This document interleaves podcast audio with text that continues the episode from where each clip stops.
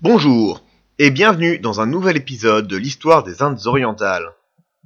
Aujourd'hui, on va vous offrir la deuxième partie de l'entretien avec Philippe Papin. Dans cet épisode, on va se concentrer surtout sur le confucianisme, à quoi ça correspond et comment il est vécu au Vietnam. Si ça vous a plu, n'hésitez pas à le partager à vos amis. En tout cas, j'ai trouvé ça absolument passionnant à faire et j'espère que ce sera aussi passionnant pour vous à écouter. Nous reprenons donc l'enregistrement juste au moment où nous étions arrêtés la fois précédente, où on venait de dire que le Vietnam, par rapport à la Chine, c'est comme la Rome par rapport à la Grèce, c'est-à-dire un État successeur dans une zone géographique relativement proche et qui va prendre les mêmes codes et les mêmes principes philosophiques en se déclarant plus pur et moins décadent. Et maintenant, place au professeur.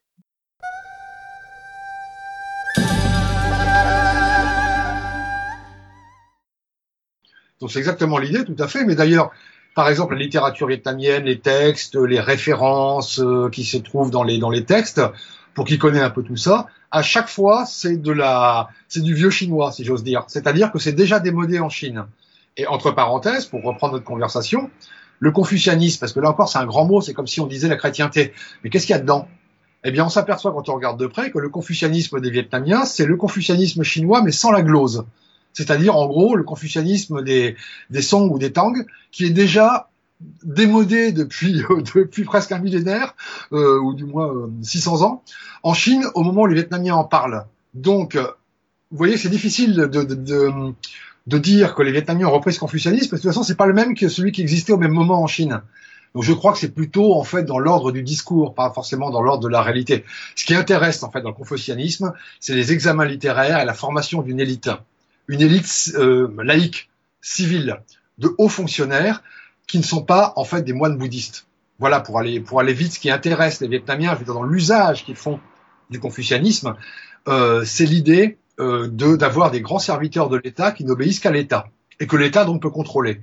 Alors qu'auparavant, en gros jusqu'à la fin du XIVe siècle, ce sont les moines qui dirigeaient. Et un moine, ça obéit pas toujours, parce que ça marche à autre chose qu'au pouvoir civil. Ça marche à la religion. Vous comprenez? Et donc, ce qui a intéressé les Vietnamiens, et ça on le comprend très bien, c'est l'espèce de recette administrative, de formation d'une élite qui doit tout au roi. Mais entre parenthèses, on pourrait aussi comparer avec l'histoire de France. Hein, et il y aurait beaucoup de choses comme ça à voir comment un État contrôle sa périphérie. Il faut simplement qu'il ait des grands, qu'il ait des gens qui le maîtrisent, dont il contrôle les carrières. Et le mandarinat, c'est exactement ça.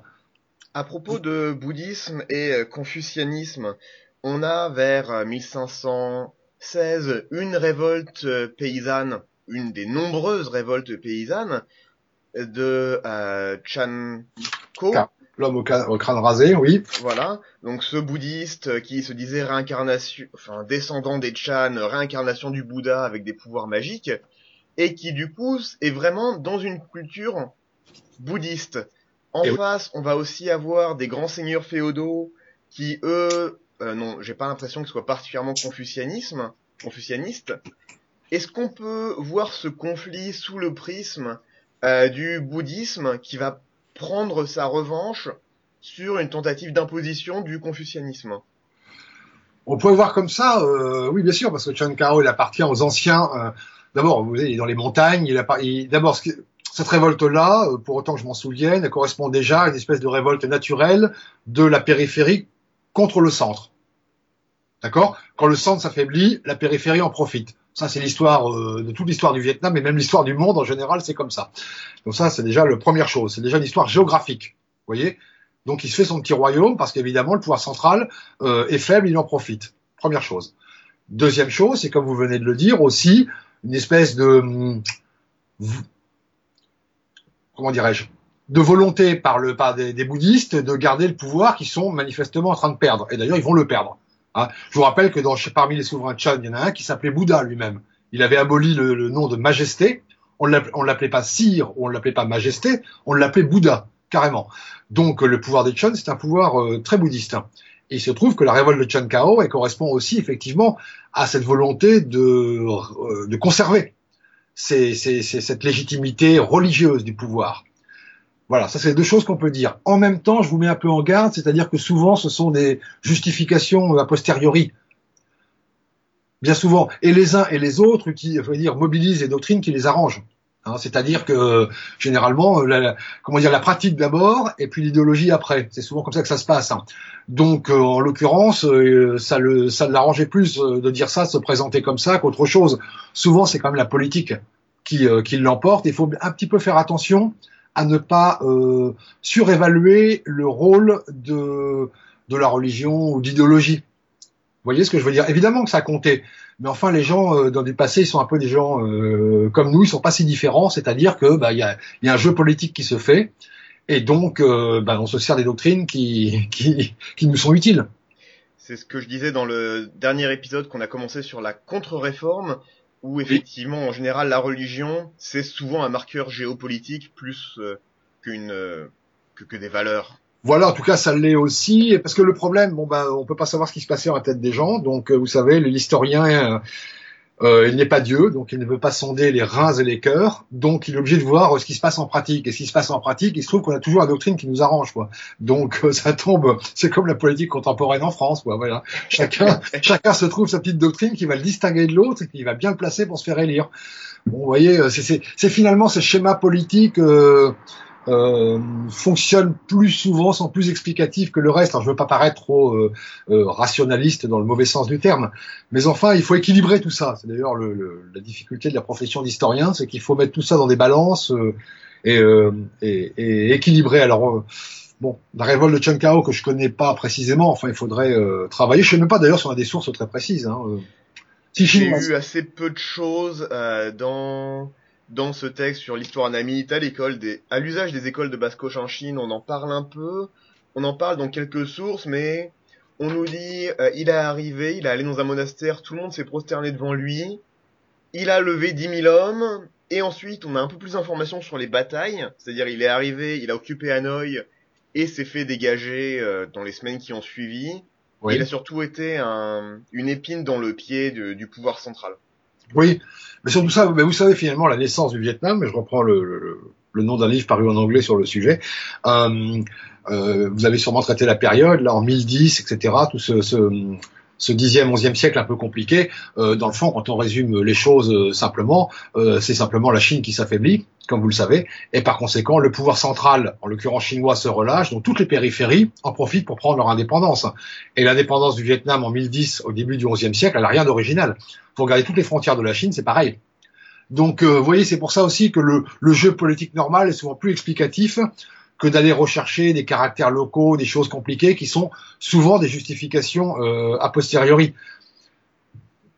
En parlant de la Chine, la Chine est censée être euh, protectrice du Vietnam. Le Vietnam s'enfonce dans une guerre civile assez longue avec des dynasties qui euh, qui se battent pour en disant je suis la dynastie qui va aboutir au compromis vers 1545 avec déjà deux Vietnams. Oui comment, quel est le rôle de la Chine dans tout ça? Comment voit-elle euh, ce conflit? Alors, allons doucement, ça c'est extrêmement intéressant parce que, comme toujours dans l'histoire du Vietnam, il y a, bon d'abord sachez qu'il y a toujours deux titulatures au Vietnam. Depuis le début, les Vietnamiens ont rusé. Ils ont une les empereurs ont une titulature en interne. Alors là, ils sont empereurs, ils sont rois, souverains, le maximum. Et ils ont une titulature diplomatique en externe, c'est-à-dire vis-à-vis de la Chine où là, ils ne sont que euh, chefs de région, euh, commandants de justement euh, dirigeants d'une commanderie, euh, vice vice prince, etc. Donc il y a deux niveaux de titulature en général, l'une diplomatique, modeste, et l'autre interne, qui est par contre là maximum. Bien évidemment, le Vietnam est indépendant. Hein, ça, c'est indiscutable. Je ne discute pas ça. J'explique que c'est compliqué de s'y retrouver parce qu'il y a une espèce de double langage et si on parle assez longtemps, je, ça va même plus loin qu'un double langage. Il y a une espèce de double attitude qui était la condition de la survie du Vietnam. Alors, dans l'époque qui va nous intéresser, c'est-à-dire les Macs, qui ont eu l'énorme avantage, je vous le rappelle, et pourquoi ils sont restés aussi au pouvoir les Macs, ils ont eu l'énorme avantage de se faire adouber par la Chine. Ce ne sera jamais le cas des Qing. Et ils sont fait adouber par la Chine parce qu'au même moment, la Chine est fragilisée par les conquêtes, par les, attaques, euh, ce qui reste des, des attaques mongoles. Donc une Chine fragilisée se dit bon, les Macs c'est des militaires, c'est exactement ce qu'il nous faut pour euh, faire régner l'ordre. C'est le bazar au Vietnam avec cette dynastie des Lé qui n'en finit pas d'agoniser avec des révoltes de palais. On a les gens qu'il nous faut, paf, ils ont pris le pouvoir, on les reconnaît comme souverains du Vietnam et nous on est tranquille sur la frontière sud pour faire le ménage ailleurs. C'est exactement ce qui se passe. Et ça explique que les Macs soient adoubés, reconnus par les Chinois. Pour les Qing, ça va être différent. Beaucoup plus compliqué. Et ça, ça sera même tellement différent qu'ils garderont toujours les empereurs lait. Alors que dans le fond, ils auraient pu très bien les déposer. Or, ils les ont jamais déposés. et ils vont... les déposent pas par rapport à la Chine. Par rapport à la Chine, absolument, mais il y en a même plein de preuves. Là, on le sait par des récits, beaucoup de, récits de voyageurs étrangers, à la fois chinois et, euh, et occidentaux, anglais et français, et même hollandais, et même suisses, et même allemands, je, je, me remémore tout ça, euh, où on voit, ils expliquent très bien que les, les ambassadeurs chinois refusent d'aller voir le Seigneur. Ils vont voir cet empereur qui est une marionnette qui est quasiment en prison. Ils vont présenter les lettres de, créance. Il y a un nouvel empereur qui est nommé, empereur marionnette. Ils ne veulent parler qu'avec l'empereur marionnette, jamais avec les seigneurs, qui d'ailleurs euh, sont bien déçus, euh, préparent des grandes réceptions et les ambassadeurs ne daignent même pas venir euh, au palais des seigneurs. Ils vont directement au palais impérial qui pourtant n'est qu'une prison, où il n'y a absolument aucun pouvoir, il y a une centaine de personnes qui font rien, mais jamais les, les ambassadeurs chinois n'y sont allés. Donc voilà, donc la Chine n'a jamais, et on a plein de textes là-dessus, hein, la Chine n'a jamais reconnu euh, les Qing parce qu'elle n'en avait pas besoin. Elle préférait le discours légitimement, c'est-à-dire on reconnaît euh, ceux qui ont toujours été empereurs pour ne pas donner de mauvaises idées aux autres, mais si elle en avait eu besoin, une Chine fragilisée au XVIIe siècle, eh ben, elle aurait reconnu les Qing ou les Nguyen si on avait eu besoin. Vous comprenez l'aspect pragmatique de la chose. Donc c'est finalement comme ça que ça que ça s'explique. Mais les Qing en fait ont vidé de leur substance, euh, ont vidé de sa substance le pouvoir impérial. Donc finalement les Qing ça les dérangeait pas et ça on le verra ensemble. Il nous faut un petit peu de temps pour expliquer comment politiquement, euh, administrativement, militairement, ils ont entièrement vidé de sa substance le pouvoir impérial, ils ont tout transféré vers le pouvoir seigneurial, et qui est un pouvoir largement militaire, un pouvoir qui se légitime par des concepts magiques, le sacrifice, euh, les esprits, hein, très important, le monde des esprits qui tout à coup débarque sur la scène vietnamienne alors qu'on les avait jamais vus, et donc ils jouent une carte, si vous voulez, politique, qui les distingue entièrement d'un pouvoir impérial qu'ils sont obligés de maintenir à cause de la Chine. D'accord. Juste euh, une chose, ça fait deux fois que vous mentionnez le temps. Moi, j'ai tout le temps du monde, je trouve ça absolument passionnant. Ça, ça dépend vraiment de. Non, ça va quand, quand, quand, quand, je suis fatigué, je vous le dirai. Mais euh, non, c'est parce que euh, c'est compliqué, si vous voulez, parce que euh, je sais pas s'il faut entrer dans le détail des choses ou pas ou des, des, des événements, mais bon, à la limite, c'est pas c'est pas le plus important. Les, les, événements, ce qui, on comprend mal les événements si on se trompe de, de, de ligne d'interprétation. C'est tout à fait d'accord et, et c'est pour ça je suis très content de, de ce que vous racontez. Effectivement, c'est absolument, euh, c'est, je trouve ça absolument passionnant et c'est génial. Donc on peut continuer comme ça, mais juste ne vous sentez pas obligé si à un moment vous avez autre chose à faire, euh, n'hésitez pas, vous, m'avez bah. déjà donné beaucoup. Après, moi, aujourd'hui, euh, j'ai pris un congé, donc je ne fais rien. vous pouvez parler encore trois heures, ça me passionne, c'est génial. Ah oui, non mais on peut parler parce que bon, ce qui va, c'est vraiment très intéressant cette période que vous allez euh, que vous allez aborder. Je vous ai tout à l'heure en fait le, maître mot, euh, c'est que je crois que ce sont les deux siècles là. On peut, mettre le 16e dedans en fait, 16e, 18e, dans ce qu'on appelle l'époque moderne, dans le sens occidental de la chose. Euh, c'est vraiment le, vraiment le moment où le, le Vietnam est lui-même. Euh, on a des sources, on commence à comprendre comment ça se passe. Euh, le jeu se fait en interne. La Chine joue un rôle assez effacé parce qu'elle n'a pas tellement besoin du Vietnam. Hein, le, commerce maritime se joue euh, tout seul ailleurs. Il n'y a plus besoin d'avoir la, la, le glacis ou la protection vietnamienne dont ils avaient besoin avant. Au contraire, le Vietnam travaille à étendre la, la sinité, si j'ose dire, vers le sud.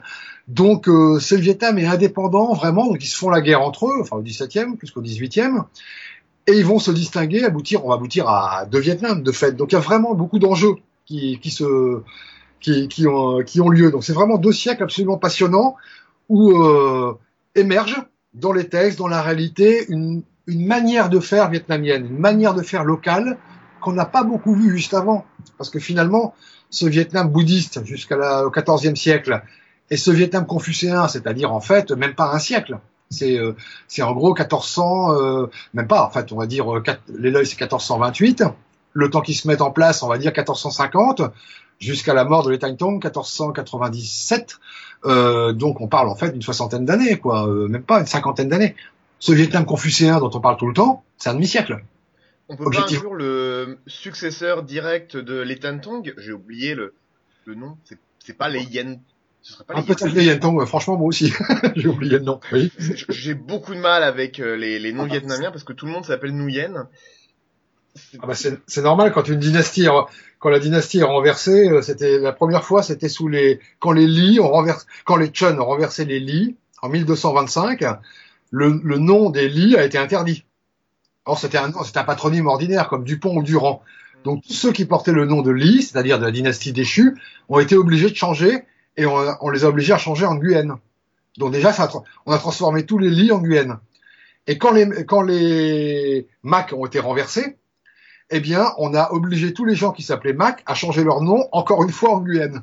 Pourquoi, pourquoi ce nom en particulier? Ah voilà, fait 70% des Vietnamiens parce qu'il y a eu au moins deux périodes historiques où on a forcé les gens à changer de nom. Pour prendre ce nom euh, qui était libre, si j'ose dire en quelque sorte. Et ils auraient parce que, excusez-moi, ça me rappelle beaucoup euh, ce qui est arrivé aux, aux Juifs qui sont, par exemple, arrivés aux États-Unis où ils ont changé leur nom de nom yiddish en nom plus germanisé, mais il y a eu beaucoup plus de, de variations. Pourquoi Enfin, pourquoi ce nom en particulier? Pourquoi tout le monde? Je ne sais pas. ce nom en particulier quand ils ont dû changer Je pense qu'il devait, il était, c'était un nom qui était disponible parce qu'il était pris par aucune dynastie antérieure. Donc on pouvait pas penser que c'était les héritiers d'une dynastie, non pas la précédente, mais celle d'avant, d'avant ou d'avant encore. Le nom était libre en quelque sorte, il ne connotait pas une, dynastie. Je pense que c'est la raison, tout simplement. Maintenant, j'ai pas d'informations précises, donc je ne pourrais pas dire de, c'est déjà une théorie très intéressante parce que honnêtement, en tant que non vietnamien et qui ne parle pas vietnamien, c'est un cauchemar. Ah bah oui, ça, bah l'histoire vietnamienne, c'est un, un, cauchemar même pour le langage, pour les écritures, pour. Euh, ah oui, je crois qu'on peut pas dire. Je, je sais pas si on peut trouver plus compliqué. Je, serais curieux de savoir, mais je sais pas si on peut trouver plus compliqué que même le système du ouais, la, la, linguistique, quoi, la, la, philologie pour aborder les textes déjà. C'est vraiment, je crois qu'on est au maximum de la de la complexité. Là, franchement, je peux. Ou si on peut faire plus fort, je serais, très curieux de de m'inscrire. Je vous dirai. C'est ça. Si vous trouvez, dites-le moi, ça m'intéresse. Euh, donc on a pas mal traité la Chine. Est-ce qu'on pourrait voir, on l'a déjà vaguement traité, vous en avez déjà parlé, les différences concrète entre les euh, dynasties Nguyen, Qin et Mac, comment elles administraient leur euh, territoire? Par exemple, on sait que les Lé avaient beaucoup plus de concentration sur l'agriculture, tandis que les Mac, il semble, étaient plus sur le commerce. Euh, comment, quelles sont les, les spécialités et les modes d'administration de ces trois dynasties? D'accord. Alors bon sur les Macs sur le commerce, oui bon ça c'est certainement vrai, mais euh, ils n'étaient pas en reste pour l'agriculture. Hein. Justement, je le disais tout à l'heure sur le tout ce qu'ils ont fait pour les villages et tout ça. Il y a beaucoup de canaux, beaucoup de, de digues qui sont élevées à l'époque des Macs. Hein. Je crois qu'il faut la dynastie des Macs, comme justement elle a toujours été considérée par comme une dynastie usurpatrice, on n'a jamais travaillé dessus et pas pour dire des bonnes choses. Euh, alors que quand on y regarde de près, et c'est ce que font maintenant les historiens de plus en plus, on s'aperçoit que c'était pas n'importe qui, hein, euh, ces gens-là. D'ailleurs, je rappelle que c'est un pouvoir, et ça va nous faire une transition, c'est un pouvoir extrêmement stable. Extrêmement stable pour des militaires on imaginait que la soldatesque allait euh, faire des coups d'État euh, tous les trois jours. Euh, c'est sûrement un, un, pouvoir, en tout cas du point vue de l'extérieur, par exemple pour les Chinois, euh, et, comment dirais-je, ils ont bien fait de les soutenir. Le contrat est rempli parce que pendant le, petit siècle où les Macs sont au pouvoir, tout ça est très solide. Et d'ailleurs, c'est le cas aussi pour les Qing. On va en reparler tout à l'heure. Euh, il n'y a pas plus stable que la seigneurie des Qing extrêmement stable. Donc euh, du coup, c'est vous comprenez en quoi c'est l'intérêt de la Chine d'ailleurs, hein, qu'au moins tout ça ne bouge pas, et l'intérêt même des gens. S'il n'y a pas de trouble, il n'y a pas de guerre, il n'y a pas de ravage, il n'y a pas toutes les horreurs de pillage et qu'on voit pendant la guerre. Donc le soutien populaire, au moins implicite, des gens, c'est aussi pour les pouvoirs qui tout simplement euh, euh, maintiennent la paix. Le mandat du ciel en question, c'est bien joli, c'est une théorie, mais concrètement, dans les yeux du paysan, euh, lui, ce qu'il voit, c'est si, si le pays est tranquille, s'il peut cultiver son champ et vendre le surplus de riz au village d'à côté. Vous voyez, la, la, la, la paix, tout simplement. Et il se trouve que les Macs, qui sont des militaires, les Qing, qui sont des militaires, ont dans les deux cas euh, imposé ce qui plaisait à la Chine et ce qui plaisait aux paysans, à savoir la paix. La Ouais, guerre à l'extérieur, peut-être, mais la paix à l'intérieur. On avait noté dans une euh, dans la cérémonie d'intronisation de euh, de Mac Dongzong en tant que grand régent où Oui. ils lui ont donné les neuf euh, cadeaux Oui. et il y avait beaucoup de choses sur l'ordre intérieur mais ce qui m'avait frappé, il y avait rien sur la conquête. Alors que dans le modèle du monarque européen, il faut aller conquérir, il faut être puissant à l'extérieur alors qu'on ne voyait pas du tout ça euh, dans les symboles euh, dans les symboles vietnamiens. Voilà, je me souvenais plus exactement de tout ça, mais effectivement, ça, ça, ça corrobore euh, ce qu'on vient de dire. Si vous voulez, ils ont une espèce de mission de, de, de maintien de l'ordre. Bon, de toute façon, les paysans n'ont pas grand-chose à dire. Hein. Ça se passe à la cour et tout ça, mais comme il y a eu beaucoup de révoltes dans toute l'histoire du Vietnam, il y a toujours des révoltes rurales. Euh, il se trouve qu'ils ont quand même l'œil là-dessus. C'est-à-dire qu'il faut quand même qu'il faut pas que la province grogne euh, trop. Et euh, donc ils ont compris tout de suite ça, euh, les, les, les bacs.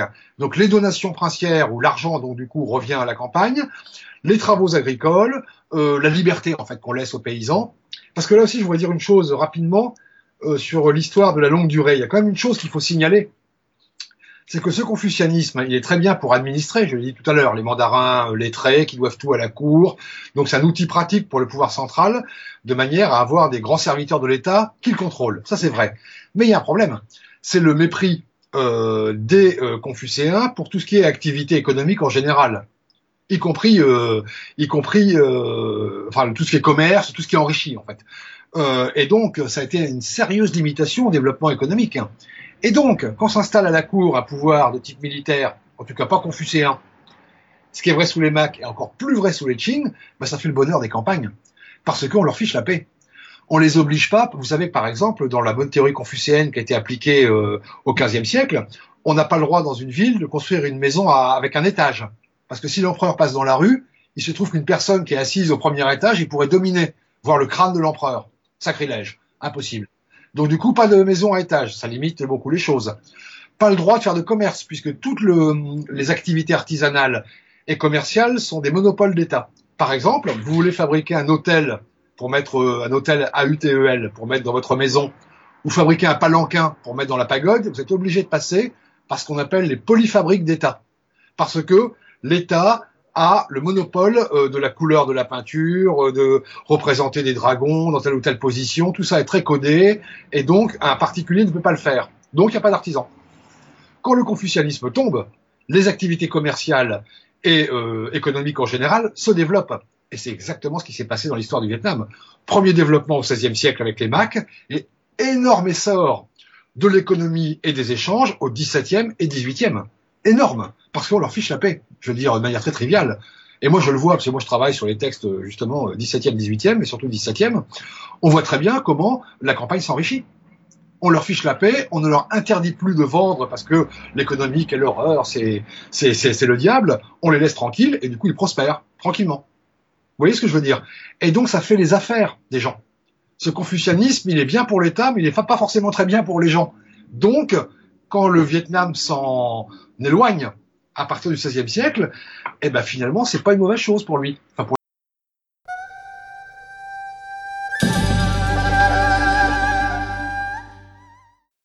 Et voilà, c'est tout pour aujourd'hui. Il y a encore à peu près une demi-heure de, d'enregistrement de la part de Philippe Papin. Donc, ce que nous allons faire, nous vous le donnerons dans le dernier épisode dans deux semaines et demie. Pourquoi tant de temps? Eh bien, c'est parce que je serai moi-même au Vietnam en vacances pour profiter et, on espère, faire quelques vidéos.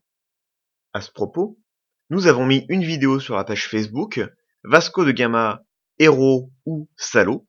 Si vous avez écouté le podcast, vous savez plus ou moins ce que j'en pense. Ça fait partie de notre série des épisodes en une minute, ou presque. N'hésitez pas à partager, à commenter et à en parler à vos amis. Merci beaucoup et à bientôt.